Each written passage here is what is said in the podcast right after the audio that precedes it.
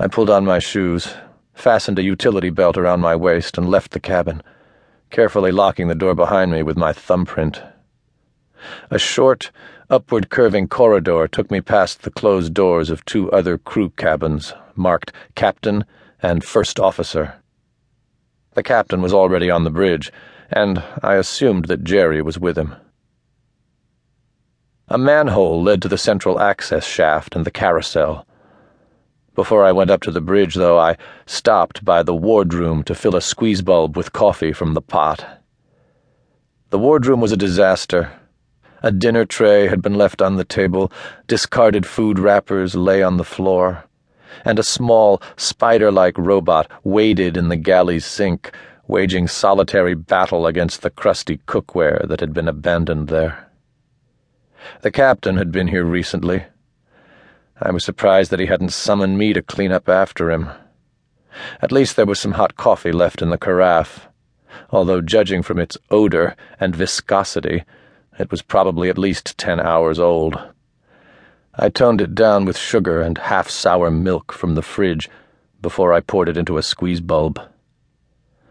As always, the pictures on the wardroom walls caught my eye framed reproductions of covers from ancient pulp magazines well over a hundred years old.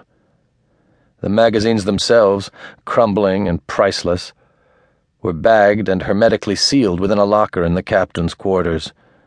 Lurid paintings of fishbowl helmeted spacemen fighting improbable alien monsters and mad scientists, which in turn menaced buxom young women in see through outfits the adolescent fantasies of the last century. Planets in peril, quest beyond the stars, star trail to glory, and above them all, printed in a bold swath across the top of each cover, a title Captain Future, Man of Tomorrow.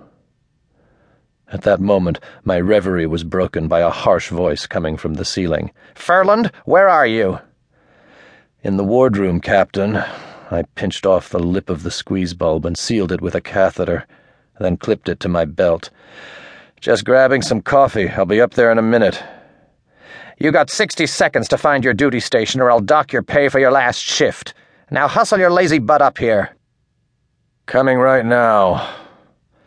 I walked out of the wardroom, heading up the corridor toward the shaft. Toad. I whispered under my breath when I was through the hatch and out of earshot from the ship's comnet.